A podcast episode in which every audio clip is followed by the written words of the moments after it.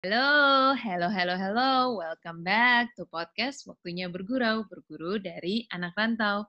I'm Anindya Rahmiwati Siregar. And I'm Amanda Pohan. Will be your host for this podcast.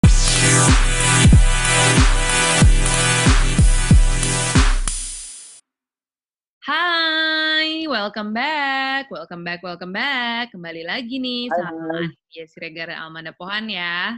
Betul banget. Senang banget kita berdua bisa kembali di episode terbaru dari podcast Waktunya Bergurau ya, Nat. Ya, ya, ya. Kita udah banyak banget ketemu dengan eh, ngobrol lah ya, ngobrol dengan beberapa Betul. bintang tamu dari beberapa negara. Jadi kita malam ini akan melanglang buana lagi. Tapi sebelum itu kita akan mengingatkan tentang protokoler lagi ada. Betul. Jadi kita mau mengingatkan nih buat teman-teman bergurau untuk selalu Ya. mengikuti anjuran pemerintah soal protokol kesehatan, ya. Seperti menjaga jarak, Ya. mencuci tangan, dan juga menggunakan masker nih di setiap kesempatan teman bergurau dalam melakukan aktivitas, ya, Nat, ya. Ya, betul banget. Jadi dalam kondisi kayak gini kita harus tetap waspada dan em, tetap kita ngelakuin em, apa namanya si podcast ini kita dengan tapping, dengan conference call. Jadi kalau ada suara yang naik turun, mohon dimaklumi. Oke, Iya, kalau gitu kita langsung aja nih, Da. Hari ini kita bakal ngobrol dengan seseorang, seseorang wanita. Oke. Eh, wanita ini eh, dia udah kuliah di US, terus dia juga full time kerja, tapi dia punya manage um, bisnis juga nih, yang mana kayak teman-teman bergurau juga pasti sering banget tuh ngeliat ada di mana-mana. Karena jujur kalau gue sih ngeliat merchantnya ada di mana-mana sih, Da. Setuju. Pasti juga ketika nanti, mungkin uh, bintang tamu kita aja langsung yang, yang cerita ya, Nat, ya. Ya, ya, apa ya. bisnisnya. Ya. Pasti pas tercetus juga teman bergurau pasti langsung mikir, ini mah udah pasti seru banget untuk diikutin. Ya, Kalau gitu Nat, langsung saja Nat, kita panggilkan Nat, kita kenalin dengan tamu kita Nat, silakan. Oke, mari kita sambut saja Isti. Halo Isti. Halo. Halo, halo Anin, halo Manda, apa kabar? Sehat, Apa alhamdulillah. Apa kabar Isti? Alhamdulillah baik, sehat-sehat Lagi ya semua. Gimana keadaan? Iya nih, kita eh, di Telkomsel, kan aku kerja di Telkomsel nih, full jobnya Mm-mm. sekarang. Kita Oke. masih work from home, perkiraan bisa sampai awal tahun ya. Iya. Ya, kita coba jalanin deh. Betul. Jadi gue sama nikmati aja. temenan ya, Bo. Kita temenan kantor juga, tapi kita belum sempat ketemu karena Isti tuh baru balik dari US gitu. Dari Oke. Iya. Kali ini ceritanya bakal panjang dan bakal seru. Kalau gitu Nat, kita langsung Ya. aja mulai. Ini dia podcast waktunya bergurau, berguru dari anak rantau.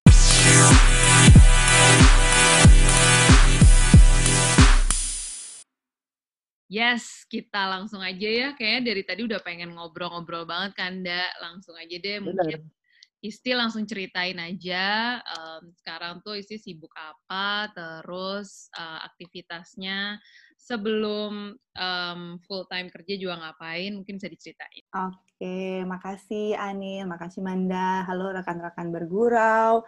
Eh, kalau sekarang nih, eh, aku tuh kerja di Telkomsel kan, eh, Mm-mm. full time-nya gitu. Mm-mm. Nah, aku pas begitu balik dari US scholarship kemarin tuh, aku ditempatin di eh, tempat yang baru bareng sama Anin Yes. di product and partnership. Jadi eh, selama kurang lebih berapa tahun ya? Eh, 14 tahunan lah ya aku kerja di Telkomsel tuh pengalaman aku tuh lebih di sales corporate dan juga di marketing communication. Jadi di Ya. tempat baru nih eh, banyak banget hal-hal yang aku bisa pelajarin. Khususnya aku bisa belajar banyak ke Anin gitu ya. Terus Sama belajar ya, itu pastinya ya. Nah, terus di luar itu aku juga eh, join di CRP atau Cita Rasa Prima ya. Dia itu eh, kita ngebawahin beberapa brand termasuk warung abnormal juga gitu. Hmm. Nah, saat ini eh, kalau untuk para foundernya sih kita udah nggak megang langsung di eh, apa namanya di jajaran manajemen gitu ya. Mm-mm. Sehingga kegiatan kita tuh eh, semenjak apalagi semenjak eh, lockdown ini tuh lebih eh, kepada menghadiri RUPS, rapat umum Hmm. pemegang saham, sama ngebahas untuk nentuin hal-hal yang perlu eh, disepakati. Karena kan dengan adanya pandemi ini tuh, aduh, challenging banget deh. Pokoknya aku yakin teman-teman juga pasti ngerasain gitu kan. Mm-mm. Nah, di luar itu juga aku masih coba untuk uh, ngejalanin juga project uh, terkait mental health. Itu tuh sempat aku uh, bangun waktu pas di San Francisco bareng sama partner aku. Hmm. Jadi okay. intinya sih itu untuk ngebikin kayak semu uh, apa namanya semacam agregator platform gitu untuk mental health, tapi dia ngehubungin uh, antara mental health advocates yang baik itu profesional maupun non profesional hmm. gitu. Nah okay. uh, kemarin sih kita waktu pas di San Francisco itu kan goalsnya itu lebih untuk bisa apa ya mendemokratis mental health itu biar lebih accessible, affordable dan juga less scary hmm. gitu. Okay. Karena kita tahu sendiri ya apa namanya mental health itu kan masih merupakan suatu hal yang tabu ya, jangankan di Asia yes. atau di Indonesia gitu. Bahkan di US pun juga uh, tingkat apa namanya uh, bunuh dirinya sangat tinggi, terus hmm. juga apa namanya kayak gimana kita bisa uh, memberikan atau mengeduket essential tools nya itu kayak berupa emotional first aid gitu hmm. uh, sebagai healing practice-nya mereka gitu biar bisa untuk mendetek uh, early stage dari anxiety dan depression gitu. Wow. Itu sih Kamu ya. waktu di wow. S2 tuh ngambil apa sih di San Francisco? Aku tuh hmm. uh, di San Francisco tuh ngambil dua master kemarin. Hmm. Ngambil MBA uh, hmm. bisnis sama master disruptive innovation. Hmm. gitu. Okay. Cuman okay. memang uh, apa namanya teman-teman aku tuh lingkungan aku tuh kan memang banyak entrepreneur kan mm-hmm. dan apa namanya isu-isu terkait mental health itu di sana itu lagi lagi tinggi tingginya kemarin yeah. itu bahkan yeah, yeah. kayak semacam dari Google dari yeah. Twitter pokoknya perusahaan-perusahaan tuh udah mulai uh, mendevelop teknologi-teknologi yang bisa menghubungkan uh, antara mental health uh, yeah, okay. apa namanya dengan kesadaran uh, apa namanya kerjasama dengan psikolog gitu ya untuk hmm. bisa membuat hmm. tools yang baru uh, menghubungkan dengan teknologi misalnya dengan menggunakan game hmm. atau oh, ya okay. banyak hal sih kayak gitu-gitu. Nah, ya, ya, ya. aku juga kemarin kayak gitu sih. Kamu di universitas oh. apa sih waktu di sana? Ya, betul. Aku di Baru sana tuh di aku di Health International Business School. Jadi itu hmm. uh, lokasinya tuh kan dia ada di enam negara ya sebetulnya hmm. kampusnya gitu. Nah aku milih hmm. di San Francisco sama di London hmm, gitu. Okay. Jadi rotate gitu. Oh, jadi wow. kemarin kamu sempat ke San Francisco sama ke London uh, gitu? Mm -mm, malah ma uh, rencananya itu sebenarnya kan kita boleh rotation tuh dua dua kali ya. Mm. Aku tuh sebenarnya pengen ke Dubai wow. atau kampus yang wow. di New York gitu.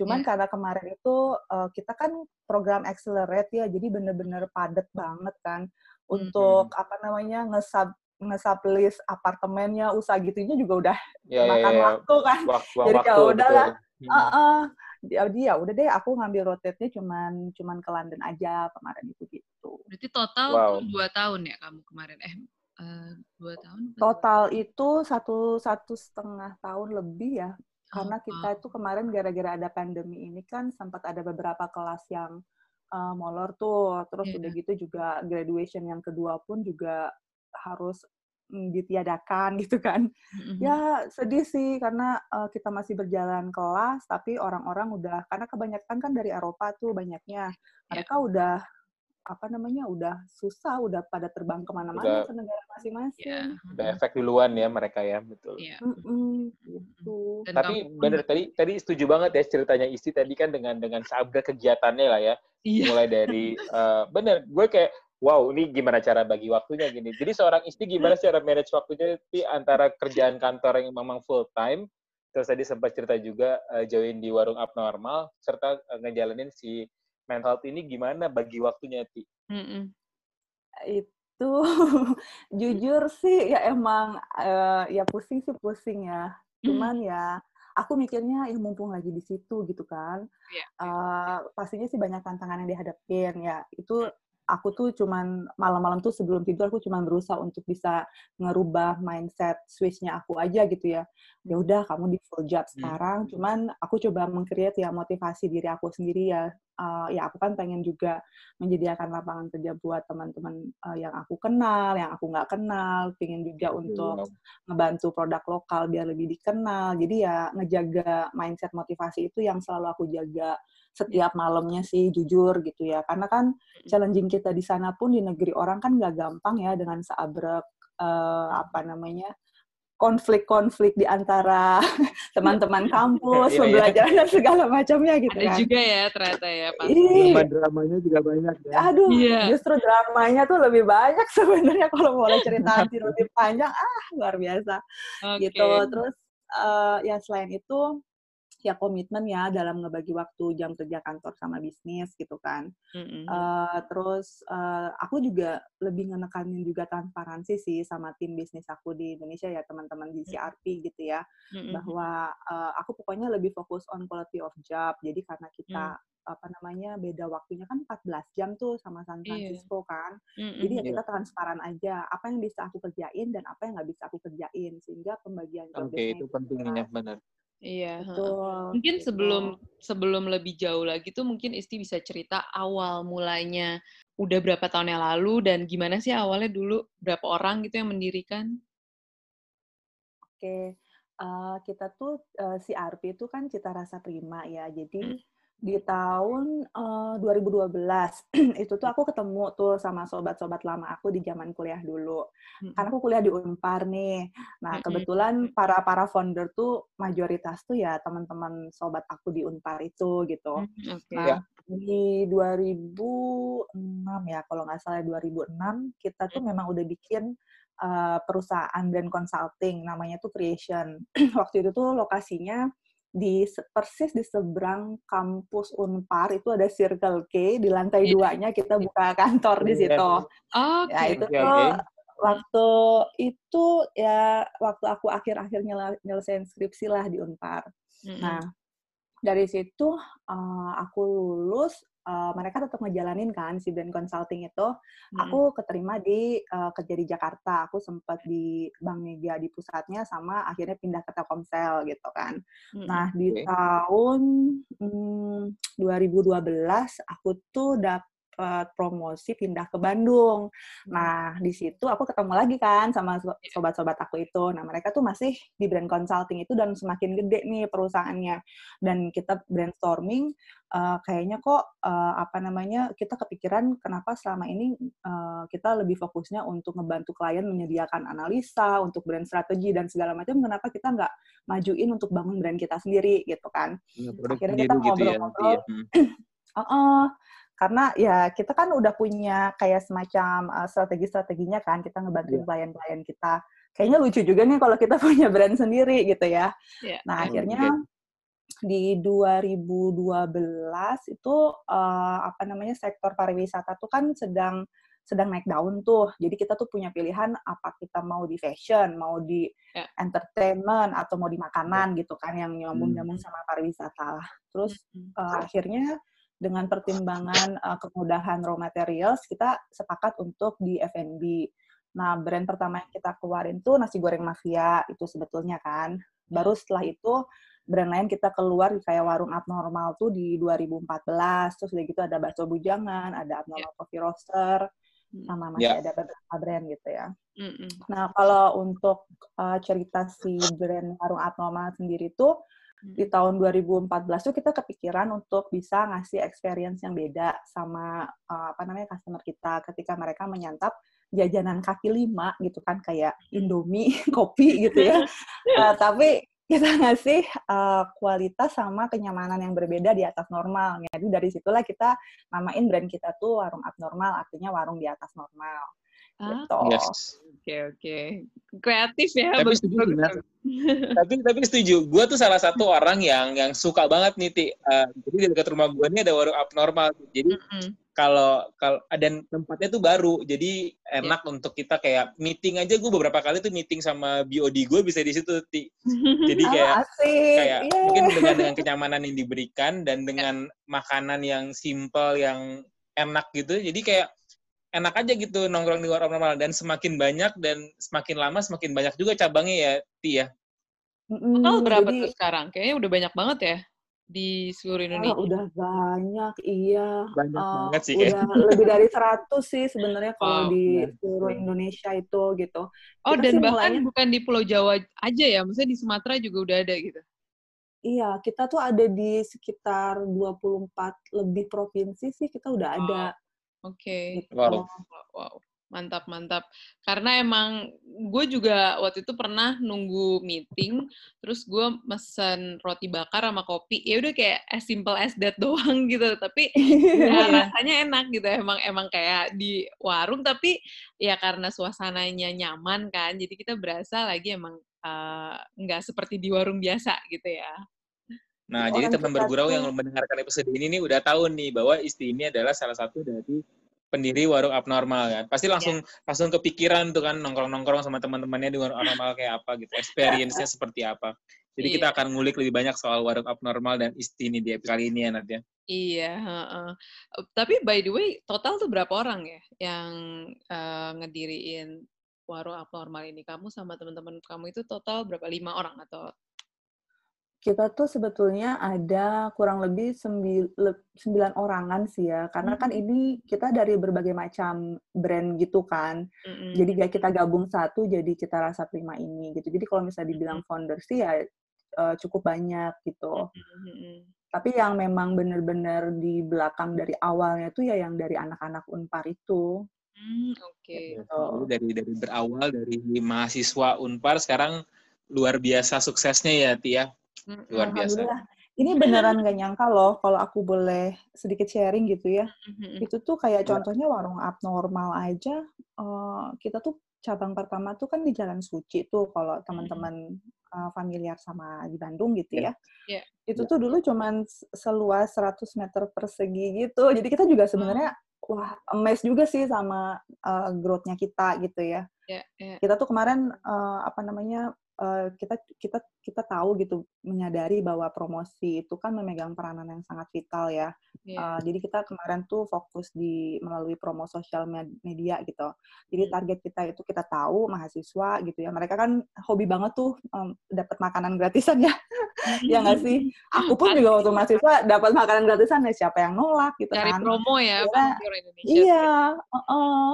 Jadi kita tuh kemarin strateginya tuh uh, melakukan promo seribu pro, apa porsi gratis selama tiga hari di setiap pembukaan cabang baru, apa cabang baru kita gitu. Hmm. Jadi di apa namanya di total 3000 porsi ini kita bagiin kepada pelanggan dengan syarat uh, sebelum mereka menyantap produk kita hmm. bagiin kertas doa buat hmm. mereka itu dibacain isinya adalah hal-hal doa yang baik dan mereka wajib meretweet promo tersebut melalui Twitter.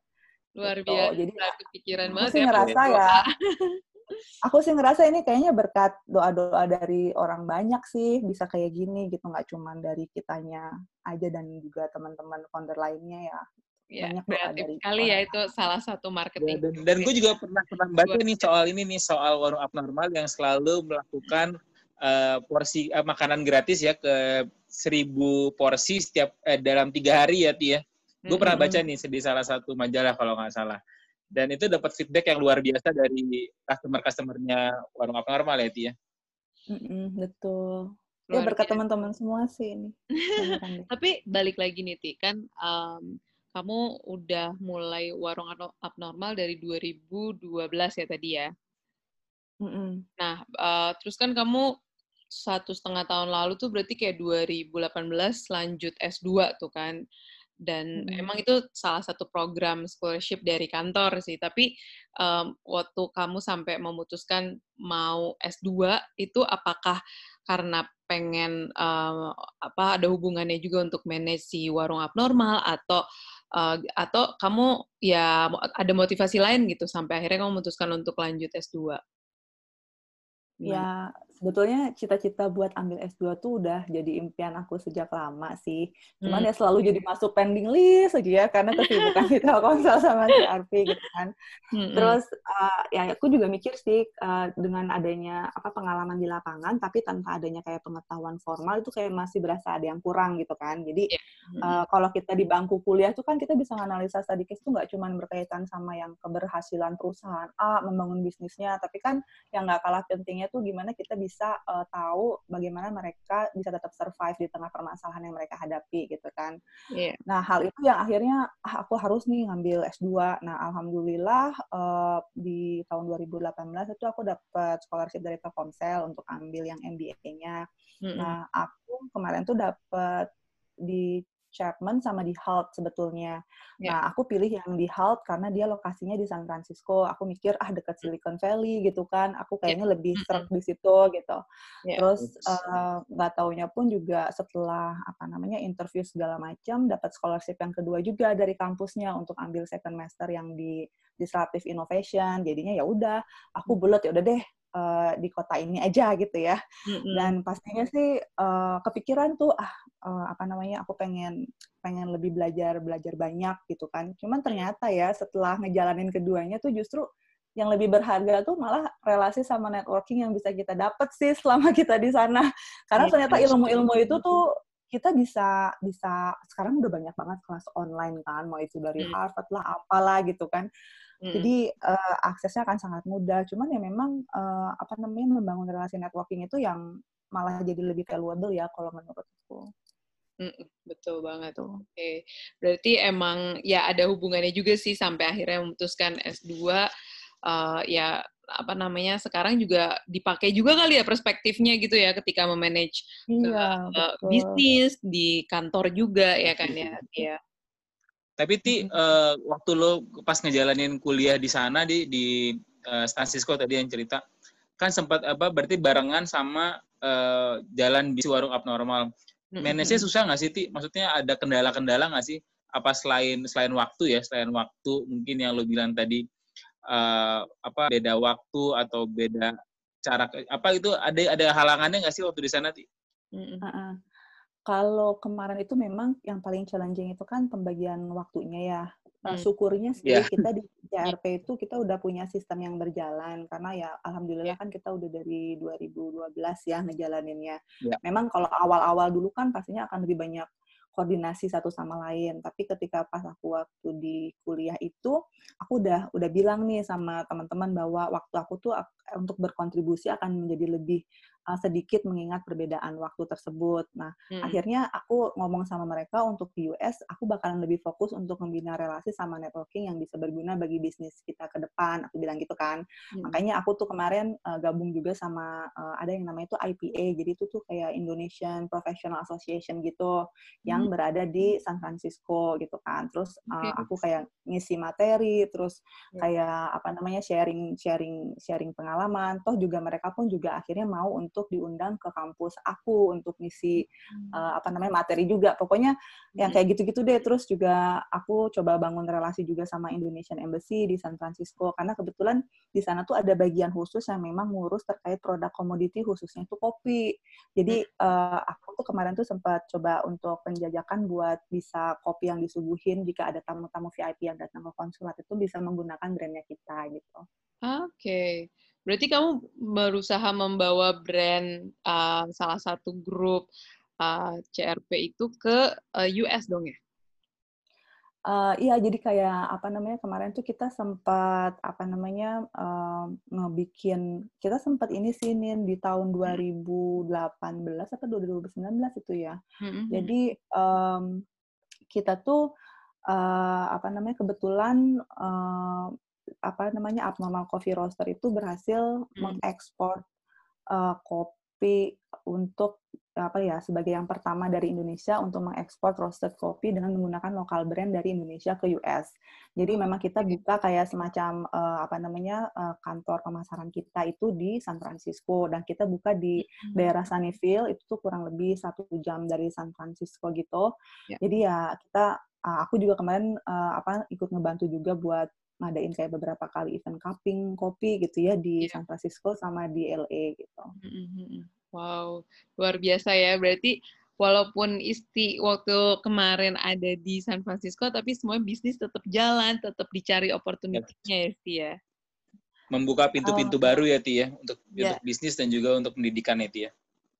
Betul, betul. Karena kita nggak bisa megang semuanya sendiri kan. Untungnya sih memang betul ya, apa namanya, karena kebetulan banget uh, kantor pemasarannya itu di San Francisco. Jadi CEO aku pun juga beberapa kali kan suka datang kan untuk diskusi gitu kan. Jadi ya tetap ke update gitu. Cuman ya aku terus terang aja ya karena kesibukan aku di kuliah, job desk-nya dibikin jelas aja deh aku bagian yang ini gitu, yang lain bagian itu gitu loh. Iya, iya, iya betul betul. Jadinya lebih lebih bisa memanage waktu kamu juga gitu ya dibagi-bagi antara hmm. kuliah sama bisnis gitu.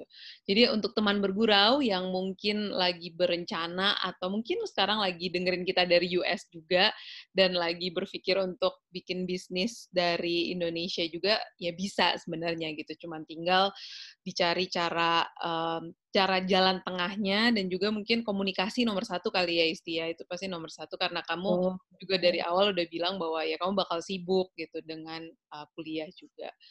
Oke okay, itu menarik banget sih. Tapi uh, mm -mm, balik lagi ke apa namanya kuliah kamu di sana gitu ya. Terus um, kamu sekarang balik lagi ke full time job gitu. Terus um, apa sih aku pengen tahu aja sih. Kan kamu kemarin sempet pas lagi di sana itu pas udah pandemi mulai kan ya? Mm -mm. nah terus kan uh, pandemi di di Indonesia juga udah mulai nih dari awal-awal tahun gitu. Nah terus kamu ngelihat nggak sih um, apa ya khawatir dengan bisnis yang ada di Indonesia atau gimana gitu selama kamu di sana terus um, apa sih yang bisa kamu lakuin gitu pas lagi di sana dengan ya memanage dari jarak jauh itu gitu. Oke, ya sih kita nggak pernah ada yang tahu ya kalau si pandemi ini bakalan sebegininya gitu kan. Yeah. Jadi uh, apalagi waktu kemarin itu uh, tingkat kasus terlebih lagi di New York tuh kan gede banget. Terus di San Francisco pun juga ya cukup lah, cukup cukup tinggi, tapi nggak setinggi di New York waktu itu aku tuh sempat kepikiran, aduh gimana nih uh, kondisi di Indonesia gitu kan. Terus aku tanya sama teman-teman, kayaknya mereka masih lebih santai tuh waktu itu menghadapinya. Sementara kita yang di sana tuh udah yang bener-bener parno banget kan. Cuman ya uh, apa namanya jujur kalau buat aku pribadi ya, aku sih kepikiran-kepikiran banget karena ya namanya juga orang gitu ya. Kita aku ngerasa punya kayak tanggung jawab uh, apa namanya uh, kelangsungan hidupnya apa namanya orang-orang yang lapangan kerjanya bergantung sama kita kan cukup banyak ya kan hmm. itu sih sebenarnya yang menghantui iya. pikiran yeah. aku gitu aduh ntar yeah. kalau misalnya ini kenapa kenapa kayak ngerasa dosa aja gitu nin yeah, itu iya, sebenarnya yeah, ya beban gitu. juga ya uh, yeah. cuman ya yang bisa aku lakukan ya uh, aku sebenarnya nggak bisa nggak bisa bantuin banyak karena toh juga aku berada di sana kan dan apa namanya nggak bisa langsung terjun langsung juga apa pun gitu. Hmm. Cuman ya sejauh kita tetap melakukan update, terus udah gitu juga uh, kayak misalnya nih protokol-protokol yang ada di US itu seperti apa di restorannya aku bisa coba share ini yang kita lakukan tuh di sini tuh kayak gini hmm, nggak nggak ada nggak ada buka sama sekali gitu kan. Iya, iya, iya. terus juga ternyata mereka juga bilang ya sih cuman kalau misalnya kita nggak buka juga gimana tapi kalau kita buka pun juga banyak hal yang harus kita pertimbangkan gitu kan. Yeah. financial goalnya tuh mau seperti apa terus karyawannya kita mesti siapin protokol yang baru tuh mau apa.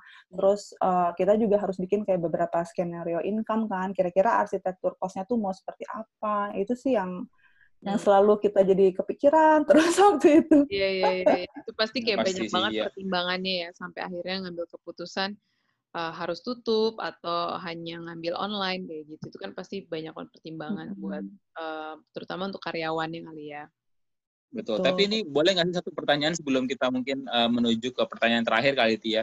Yeah. Ini kan ngomong-ngomongin soal pandemi gitu ya. Pasti kan banyak nih teman bergurau yang punya usaha entah baru ataupun yang sudah uh, dirintis lama yeah. punya uh, mengalami efek-efek pandemi yang sedang terjadi saat ini gitu Tia. Bisa di-share nggak sih Ti dari waktu kalian membangun uh, warung abnormal ini pernah nggak sih ada di fase di mana uh, ini adalah titik terendahnya dari bisnis kalian dan gimana caranya kalian untuk bangkit mungkin bisa di share untuk pelajaran teman bergurau atau masukan untuk teman bergurau yang sedang bisnisnya sedang terefek nih akibat pandemi ini. Boleh nggak sih Ti, dikit.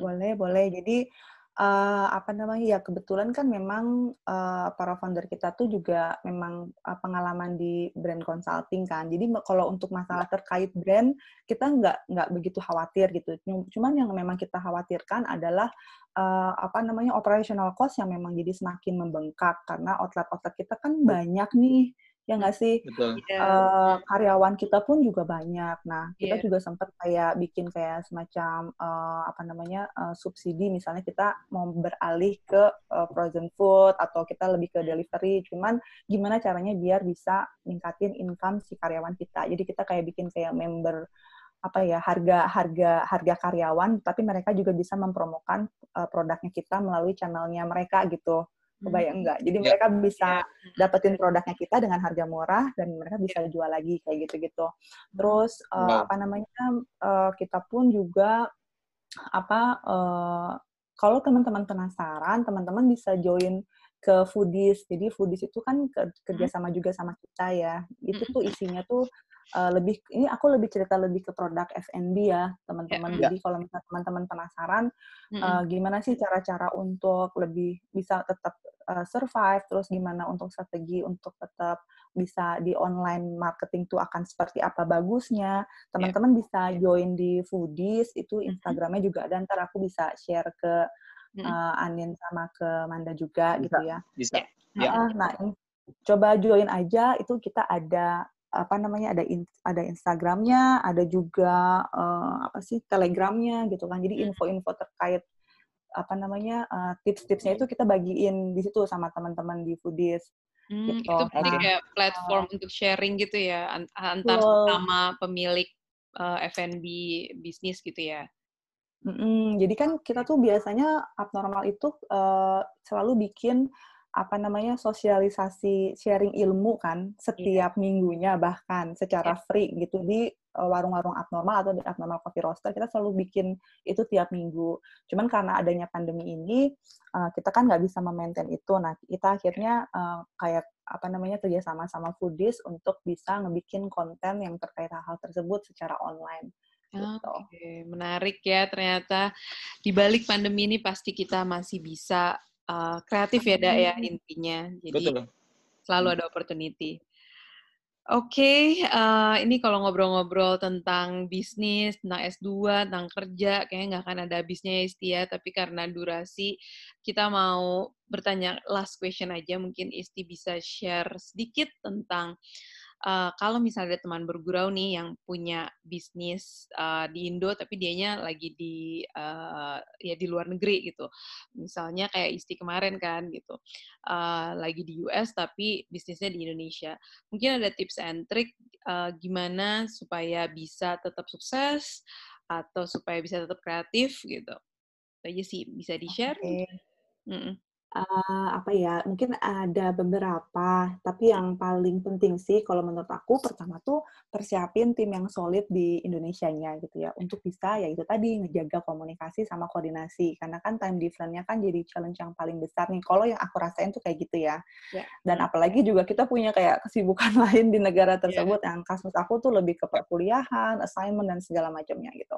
Hmm. Lalu yang selanjutnya ya keep open minded aja sih, don't ignore. Artinya kita tuh kan dikasih kesempatan untuk bisa mencoba hal baru kan, baik itu iya. terkait ide maupun uh, untuk memvalidate consumer behavior di tempat yang lain. Sehingga ya serap-seraplah terus uh, apa yang yang kita dapetin jangan di-ignore juga karena kita udah kayak uh, apa namanya terlalu terlalu lelah atau apa gitu. Kita coba hmm. balik lagi untuk men-switch lagi tadi mindsetnya kita gitu ya. Uh, kapan lagi sih kita ada dikasih kesempatan untuk bisa menjadi anak rantau gitu kan? Terus ya kita juga harus be ready to change juga gitu kan. Karena ya uh, ya di era yang disruptif kayak gini apalagi sekarang kita lagi pandemi ya kita memang harus berteman baik dengan yang namanya perubahan kan. Ya. nah mungkin jika ada pertanyaan nih uh, jadi bisnis model kayak apa sih yang cocok di era yang kayak gini gitu ya? Ya, ya mungkin jawabannya bukan bukan bisnis model yang dapat berubah kapan pun gitu. Apa hmm. bukan bisnis model A B C gitu. Tapi jawabannya mungkin bisnis model yang bisa berubah kapan pun dan bisa apply dengan cepat gitu. Hmm. Nah, hal-hal tersebut kan ya. uh, apa namanya harus harus harus kita dalemin kan. Yeah. Jadi ya itu sih yang tips-tips dari aku. Luar biasa. Wow. Terima kasih ya Isti untuk waktunya dan, sama. dan sharing. banget. dan banyak banget pastinya insight-insight yang sudah diberikan sama Isti nih. Ya, ya. Ini kalau misalnya gue lupa sama durasi, sebenarnya kita bisa ngobrol terus ya, ada panjang lebar. Tapi Betul. intinya terima kita ngobrol ya setelah ini selesai kita ngobrol lagi. Ayo, aduh dengan senang hati nambah teman baru, ah senang iya. banget. Oke, okay, kalau gitu Isti, thank you banget ya untuk waktunya. Uh, terima kasih Masih. buat teman bergrow juga yang sudah mendengarkan. Uh, semoga episode ini bisa selalu memberikan inspirasi-inspirasi terbaru. Oke, tadi Isti udah cerita banyak banget nih soal perjuangannya, soal bisnis yang uh, pastinya teman baru udah pada tahu. Jadi untuk yang mau tahu kisi-kisi kesuksesan abnormal, mungkin tadi kita udah dapat sedikit nih insight dari Isti ya, Nat ya? Iya banget, da. dan gue tuh ngerasa kayak mendapatkan banyak inspirasi bahwa dengan segudang aktivitas kita masih bisa juga loh um, apa namanya mikirin tentang mental health juga. Bahkan dia lagi kepikiran untuk bikin teknologi baru atau platform baru buat mikirin mental health. Jadi Betul buat teman bergurau semuanya ya di uh, era pandemi ini kita banyak work from home. Ya mungkin kita bisa menggunakan waktu antara full time kerja sama bisnis. Pinter-pinter bagi-bagi waktu dan pastinya kreatif ya Dak ya. Supaya Betul. kita bisa memaksimalkan uh, waktu-waktu sekarang. Tapi Nat sebelum Betul. Sebelum kita tutup eh, episode kita kali ini, Nat, kita ya. juga mau ngasih kisi-kisi nih ke teman bergurau, Nat. Kalau ya. nanti beberapa waktu di depan, ya. beberapa waktu ke depan, kita akan punya satu program nih, Nat, di podcast temannya bergurau nih, Nat. Jadi uh-huh. untuk teman-teman yang mau kita ajak ngobrol soal pengalaman-pengalamannya, bisa kita langsung ngobrol-ngobrol Nat, ya, di podcast waktunya bergurau. Iya, betul banget.